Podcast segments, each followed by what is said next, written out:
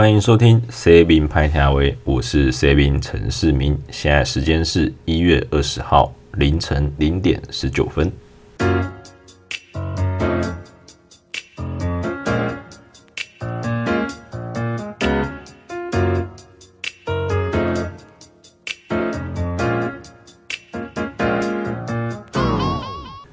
网络上一直有一种句型叫做“都二零叉叉年了”。还有人怎样怎样怎样？我其实一开始不太清楚说，呃，它的起源是在什么地方。不过，如果你试着在 Google 的搜寻框里面逐字把它输入进去的话，会先跳出呃，都二零一八了，还有人等于空格等于不加空格等于空格等于这样，就是因为你知道那个杠杠脸等于等于，它其实有两种流派，一种是等于等于。另外一种是等于空格等于这样，那他们只要看到有不同流派的，他们就会用这这个句型来互相的揶揄一下，这样。好，那我在这里暂且先当它是元老。好，那这个句型啊，一一般来讲是用来对于旁人这种后知后觉行为的讥讽，好，或者是强烈表达自己对于某一项事物的特殊偏爱。比方说吃火锅必须要加芋头，他就是说都二零二零年了，还有人吃火锅不加芋头啊，这样之类的，或者是呃珍奶一定要喝全糖之类的，好，这是一个非常万用的句型，呃，非常好用。那好用到我前几天就在打字的时候，我就敲下说，呃，都二零二零年了，还有人的时候，才突然发现，哎，已经二零二一年了。好像每个人都犯太岁的那个二零二零年，其实已经过去了。不过我现在看起来好像也没有任何否极泰来的迹象，这样。特别是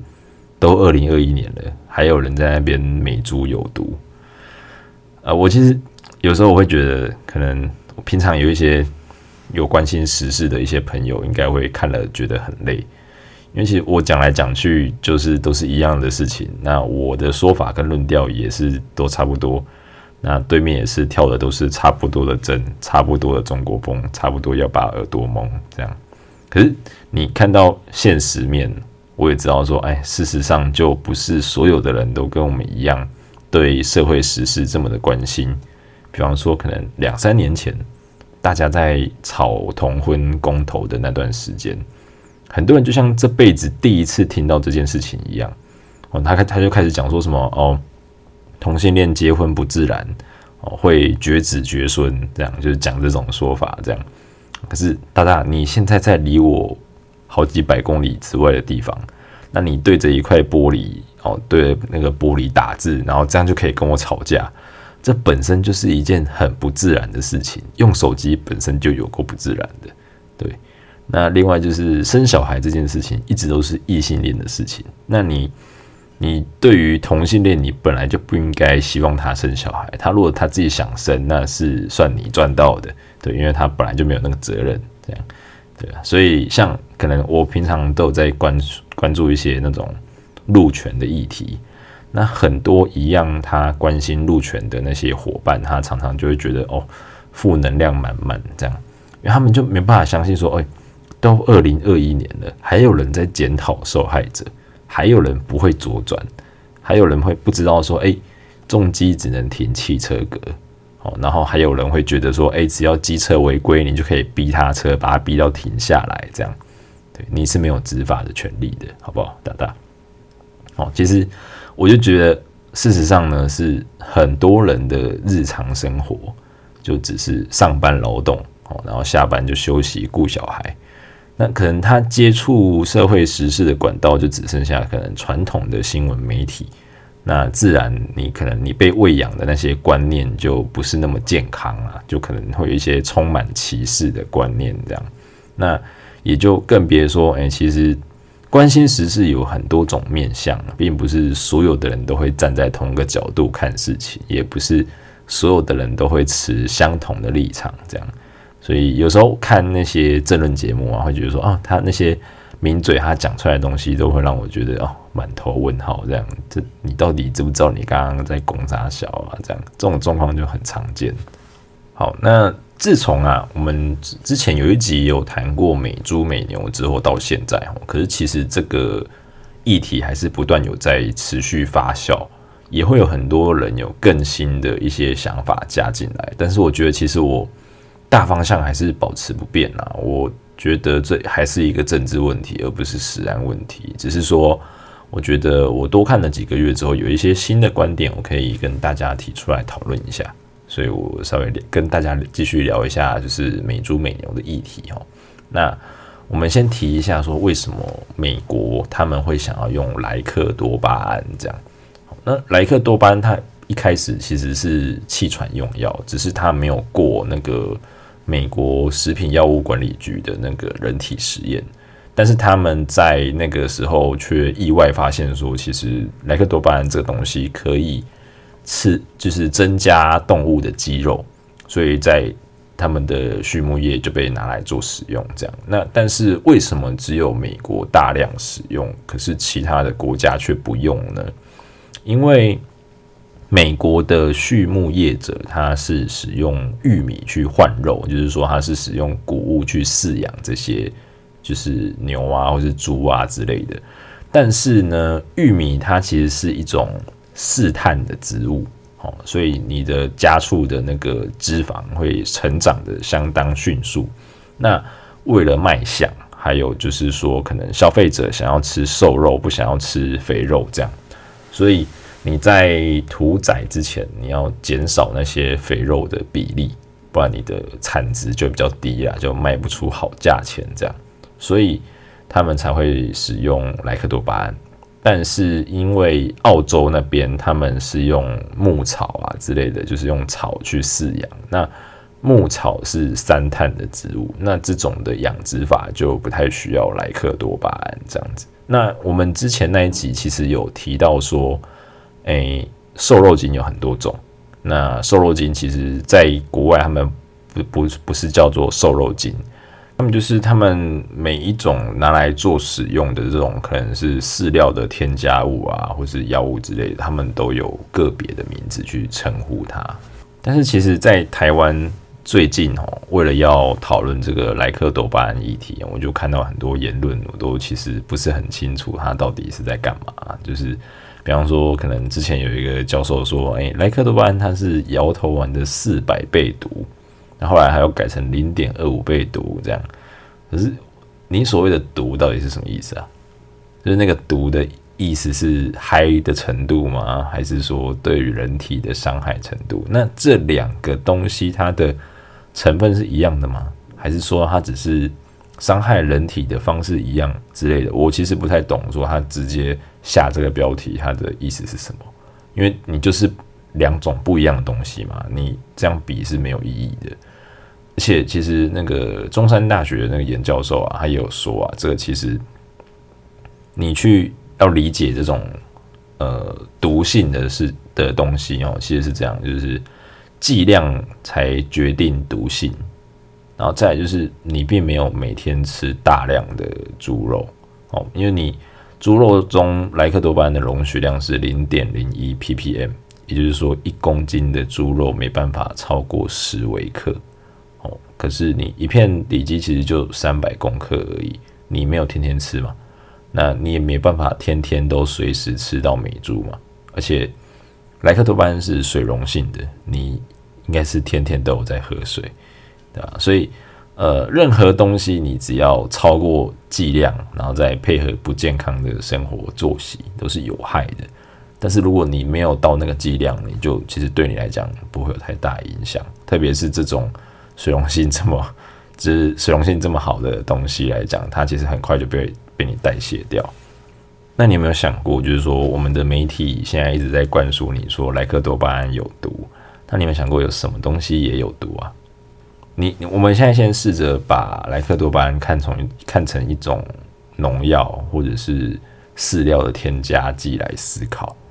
然后你再去思考说有没有零副作用的农药啊？其实好像没有，我这边举两个出来啊，呃，陶斯松，又称毒死皮，哦，它是台湾相当常见的有机磷杀虫剂。像上个礼拜我们家刚插完秧，所以有喷药。那其实我们我们家也有喷这个，所以我都觉得，看可能吃两三年的美猪对身体的危害都没有办法大于我喷一整个早上的农药，这样，对吧？啊，为什么我会讲陶氏松？因为这个在台湾非常的常见，非常好买到，也非常拿来非常常拿来做使用哦。但是它因为有造成婴幼儿神经病变的这个疑虑在，所以是美国跟欧盟都宣布禁用的。呃，台湾其实你甚至在有机稻米里面你都验得出来，为什么？并不是因为它有用，而是因为台湾的农地比较密集。所以，就算你家愿意花时间跟心力去做有机农场，但是你只要隔壁的田他们有使用，还是容很容易可能呃风一吹就飘过来，或者是说可能你们的水源还是相通的，那你还是有可能会被污染到。但是其实检测出来这项成分，不代表说就是不安全，因为我们我提的这个就是可能在有机的。稻米里面检测到它这个案例，其实它也是远低于容许值啊，所以说才会每一种的药物来讲，它可能我们都会去定一个说，哎，安全标准或者最低容许值这样子，就是希望说大家在做检验的时候会有一个标准在。好，那另外一个东西叫尼尼春呐，尼尼春它是一种那个加林塞异丙胺盐。它是台湾最广泛使用的除草剂，底草剂。好，它主成分有有没有可能造成慢性中毒，尚有争议。一般认为不至于致癌。我觉得这句话超有趣的。一般认为不至于致癌，就今天如果说新闻跟你报说啊，这东西哈不至于致癌啦，我觉得你还是会觉得啊，那我们还是要不要尽量尽量还是不要用这样？对，可是呢。尼尼春是有可能造成中美洲肾病的，好，它跟莱克多巴一样，欧盟建议禁用，好，因为尼尼春这个东西它本身含有表面扩张剂，所以它很有可能造成农夫在喷洒的过程中有急性的肺水肿或是呼吸衰竭而死亡，好，这就很有趣了，因为这两个东西在台湾都很常见。呃，前阵子可能 PTT 一直跟你洗说，呃，台南有炉渣米啊、炉渣田啊什么的。可是其实大家在讲说有挖到炉渣的那个地方，其实它并没有种稻米，所以他们洗这个风向洗了好几个月，说有炉渣米，但是其实事实上是没有任何台南人，或者是说没有任何人吃到就是炉渣米这样。但是我刚刚讲的陶氏松跟妮妮春，你几乎每天都在吃，因为我们台湾的农产品里面，其实你都验得出来这两个东西，所以，所以我就会觉得你真的是不要跟我说什么，你真的很在乎食安，所以你才反对美猪，或者是说什么哦，有疑虑的东西本来就不应该加到我们的食物里面，因为我真的觉得你需要担心的东西太多了，好不好？你连那个。你现在冰箱里面那罐雪碧里面的代糖都是致癌的，好不好？好，那我们来谈一下，就是整个开放瘦肉精的脉络，好不好？呃，两千零五年那时候是民进党执政，那个时候他们有开放美猪进口，但是那时候是限定不能含有莱克多巴胺。但是到到了两千零六年，中国上海爆发那种就是。猪肉中毒事件，那是因为有一种叫做克伦特罗的瘦肉精哦，这个我们前面那一集我刚好有提过，有讲的比较完整，所以那时候农委会就下令把所有的类型的瘦肉精哦都列为禁药，所以那个时候莱克多巴胺也变成禁药了。那两千零七年，哦，美国在就是民进党在美国的压力当的之。之下，就是有想要把这个莱克多巴胺的标准值从不得检出降为十 ppb，哦啊，当时国民党坚决反对，好啊，立法院是嘲笑野大嘛，因为那时候是呃国民党是多数党，所以那时候呃，美国来牛跟来猪就是到那个时候是还没办法进来台湾的。那到两千零八年之后，就是国民党重新执政，那当然又面临了美国更大的压力，这样，所以到二零一二年的七月中左右，那时候就是马英九连任之后，国民党就席次优势嘛，就是他就是修正食品卫生管理法。啊，这其实上一集也有讲过，好，所以他是就是修法之后，他就把莱克多巴胺的标准降为十 ppb。那这个也是美国主导之下通过的国际标准，这样。那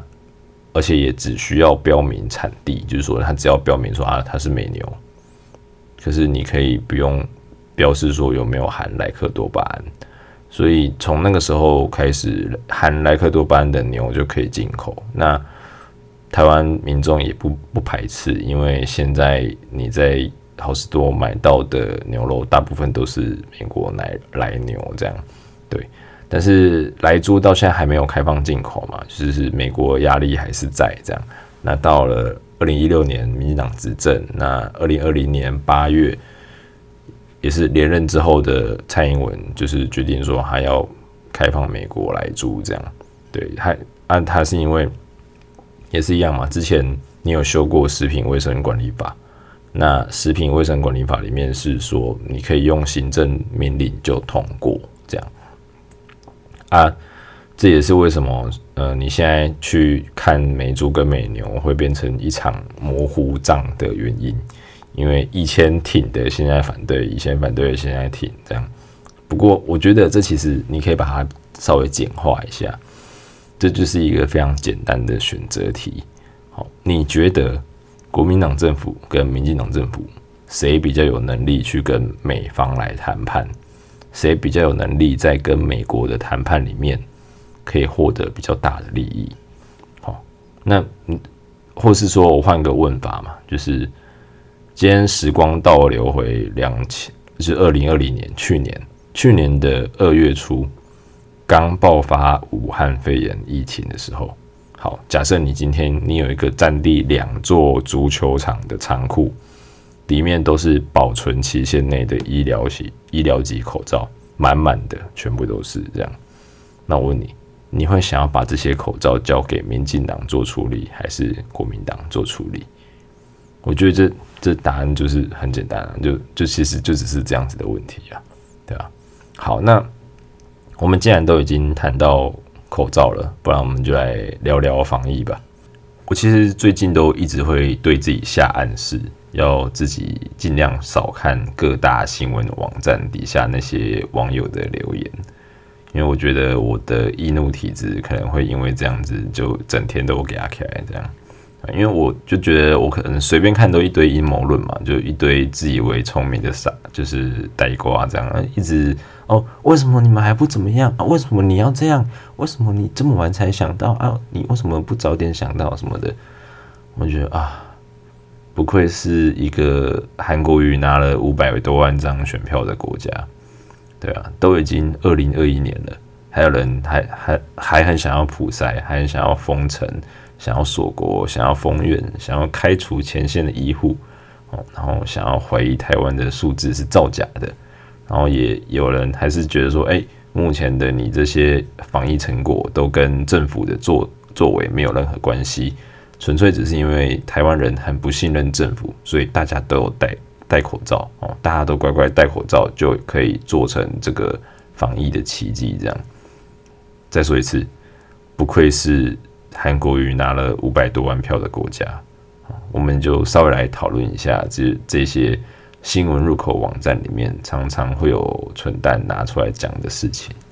首先是普筛啦，就是现在还是很多人一直想要普筛嘛，因为他就觉得，哎，你如果不不做普筛，那你就不会有确诊案例哦。那你一直不筛，就一直不不会有确诊。可是你其实可能社区面很多的确诊案例，只是你都不故意不筛这样子。对，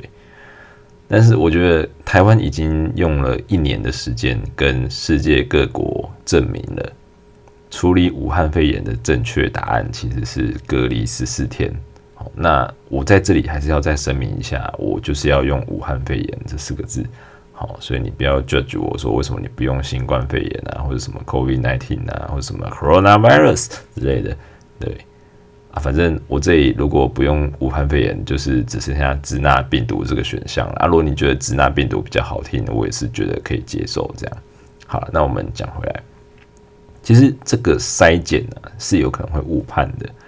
呃，它有可能会有伪阴性，也有可能会有伪阳性。那伪阴性的话，可能会让病毒被放入社区嘛，因为可能那个人觉得他已经做完筛检了啊，我阴性啊，你为什么要阻拦我，对不对？所以他可能哎、今天就是隔离了三天之后，他拿到他的他的阴性的报告书，那他就直接进社区了，对，所以你有可能会有这种破口嘛。那再来就是伪阳性，你会蚕食鲸吞你的医疗资源，因为其实你你明明你的社会里面没有这么多的武汉肺炎带原者，可是你筛出来你是会筛出很多的，因为你有可能呃，比方说呃一百个里面你筛出两个是它明明是阴性，可是它筛成阳性的，那你就会把它抓进隔离病房里面去这样。那如果说你觉得你对于普筛的部分有想要再更加了解的话，其实我们前面有一集也有做过关于普筛的议题啦，对啊。好，那第二个我最常在就是入口网网站里面看到人家有的迷思，就是说迷信封城或是锁国就一定对你的疫情会有帮助。好，我觉得呃封城跟锁国这两个可以一起讲，我觉得因为他们的概念差不多。就是透过完全的禁止人身自由来希望说，诶，可以达到防疫成功这样子。那所谓的封城，就是说你除了买生活必需品跟遛狗之外，你都不能出门。哦，那当然也包含上班上课。所以，监领如果是在一个大公司，你可能还好，你可能没差，你可以远距离工作，或者是说他可能会有一些。呃，零点五倍薪水之类的补助给你，但是如果你是行李郎，你今天没有开店，你就没有收入。那这个状态的话，你的存款可以支撑多久？你要看嘛？你想，呃，从二零二零年年的年初啦，年初就开始了嘛。那你如果从那时候你就觉得说，哎，封城，你要跟跟武武汉一样，就是跟流行这样，跟他们一起封城，那你可以封多久？对吧？你你没差，但是别人会有差，那这就是社会的不安定嘛。至于锁国，其实也是差不多，因为你今天限制说飞机都不飞，进来的进来的不行，出去也不行，好，海外的国人不论不论任何的理由都不能回来。那我问你嘛，现在戴子颖小戴去泰国打公开赛，那你觉得他打完之后可不可以回来？或者说在小联盟打拼的那些台湾选手？他可能觉得哦很绝望，他的队友们都死都不戴口罩，然后他今天觉得啊他真的撑不下去了，他觉得外面很危险，他想要回来终止，就是参加选秀，回来打中职这样，那他可不可以回来，对吧？而且其实还是很多台湾人是他无可奈何，他必须要出差的，对。那你如果完全禁止这些人的话，那其实。就是他们的日常生活还是受到很大影响嘛，他的工作会受到影响嘛，因为武汉肺炎就是这一两年的事情，可是他的职业可能二三十年会受到影响，所以你都知道，其实你奠定一个措施，你颁布了一个法律也好，其实都会有很多例外。可是你去想说你要封城、你要锁国的时候，你有意识到它有可能会造成更多的例外吗？对吧所以你是不是应该要试着去停止这种膝跳反应式的思考？因为你知道说那对防疫有用，但是我们有需要就是承担那个副作用嘛，对不对？像我们现在疾管署哦，CDC 他们的目标，他们是说不要让武汉肺炎病毒进来台湾，然后影响到我们的生活。可其实不要让武汉肺炎的病毒进来，跟不要影响到日常生活，这是。光谱上的两个极端，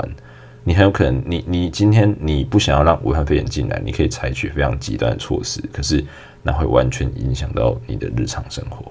对，那可是今天如果说，哎，你今天说，哎，进来台湾的都不用隔离了，我们终于恢复了我们的日常生活，可是那你的副作用就是武汉病毒会直接进来台湾。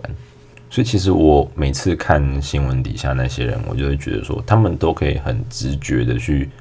想到说，哎，我今天就是想要封城，我今天就是想要锁国，我完全不管说，哎，日常生活会产生多大的冲击，或者是说会不会影响经济，因为你未来是个世经大师，干嘛念经济？不是，我的意思是说，呃，他们可能会觉得说，防疫才是第一嘛，那你为什么还需要顾经济呢？这听起来就非常的熟悉。很像是两三年前什么高雄什么发大财时期，那时候有一群人觉得说只要经济过得好就好了，但是他其实对于什么样才叫做经济好一点概念都没有，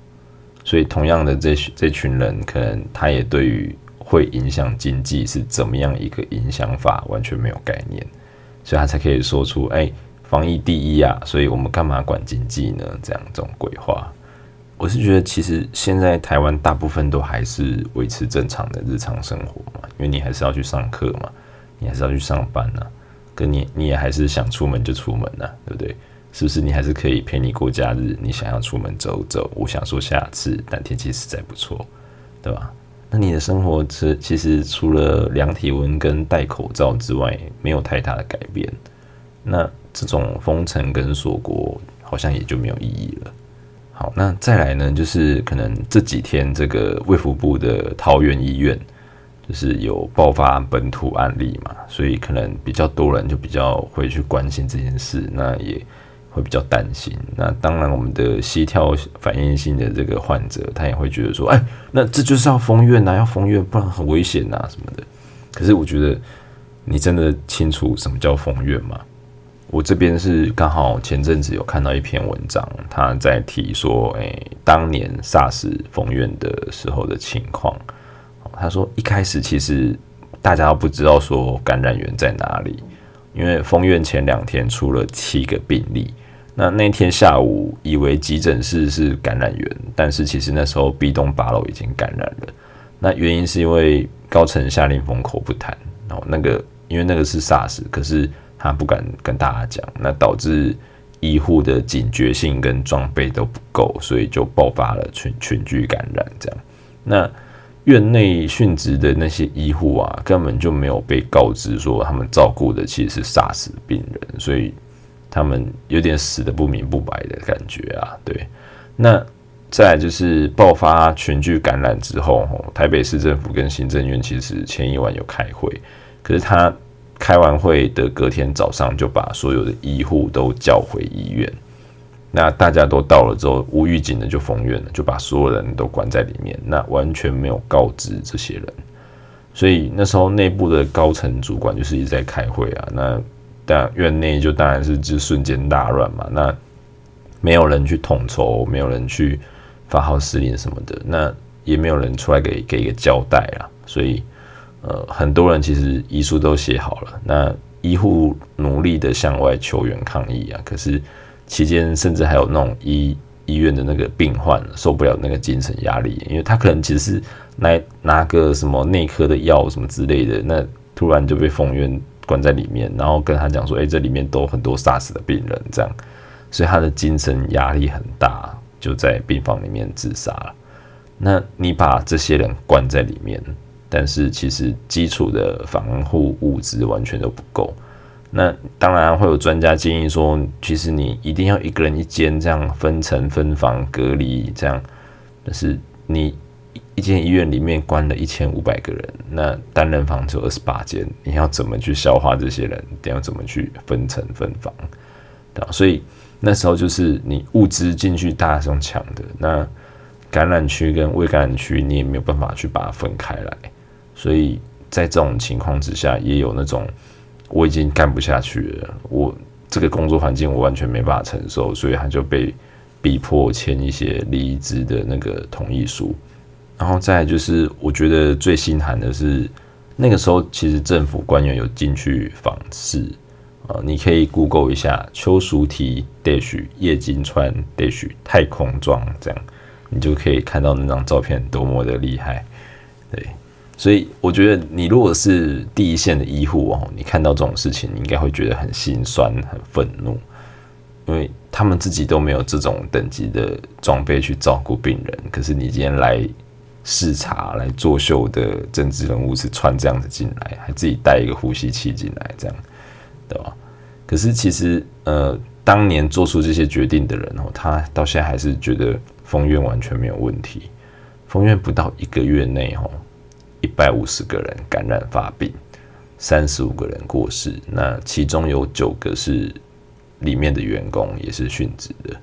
对吧？那是当年的状况。可是那现在呢？现在其实我们都还是可以找得到明确的感染源，虽然你可以越，你可能会越追越多，但是你至少知道说感染源在哪里。那再来就是院内已经封房消毒了，那他们也开始安安排那些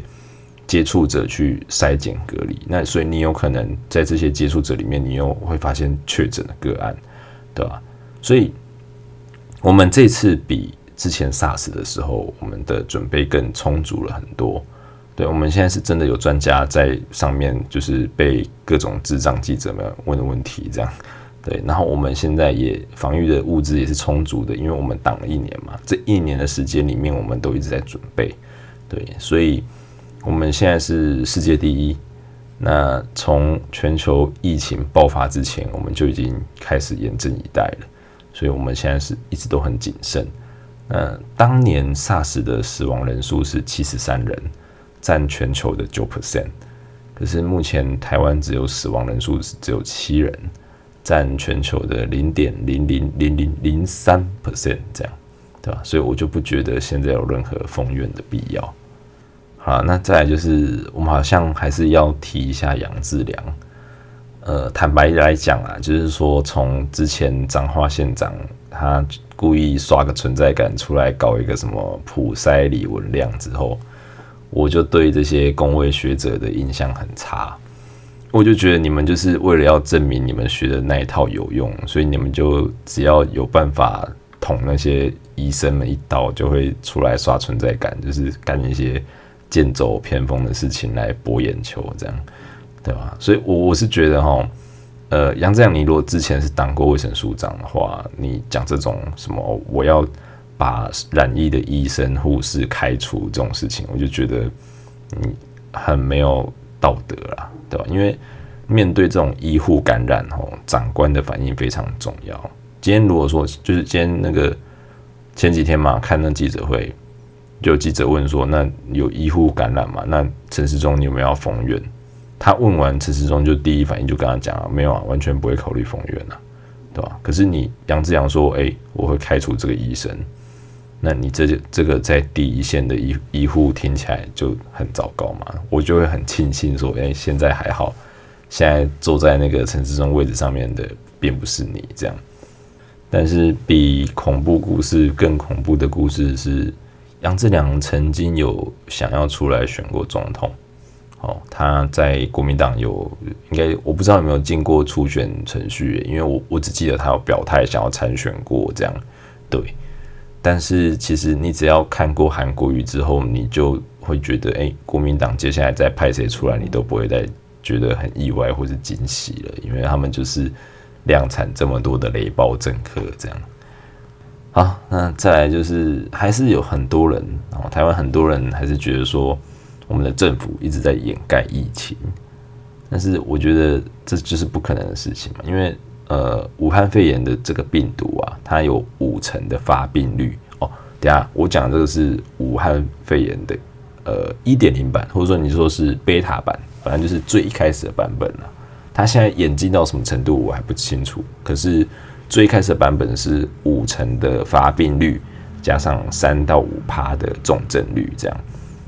而且啊，我觉得在纽西兰机师的那个案例之后啊，我就觉得。我一直以来都小看了各位的八卦能力哦。这首先这是一个不可能掩盖的疾病，再来就是你各位的八卦能力根本就是世界第一哦。那个按几按几，跟谁去约会，跟谁去哪里逛街啊，有可能是去哪里打炮这种事情，你们都就是每个人好像都很清楚这样啊。所以我是觉得不太可能说，哎，这个这个病在台湾其实一直都有很多个案在路上乱跑，只是我们都没有发现。好，那最后呢，我想要跟大家分享一下，我前几天在脸书上面有看到我朋友分享罗景仁大大的一篇短文，那我觉得那篇文章写得非常好，所以我大概跟大家分享一下。好，他是说台湾的防疫给陷入混乱的全世界看见一种可能性，留下一点希望，让全世界许多失去健康、失去至亲、痛苦绝望的人们，还有理由相信说，哎，防疫一定还有方法，灾难一定会过去。这不是什么哦，台湾 can help，也不是什么台湾刷存在感，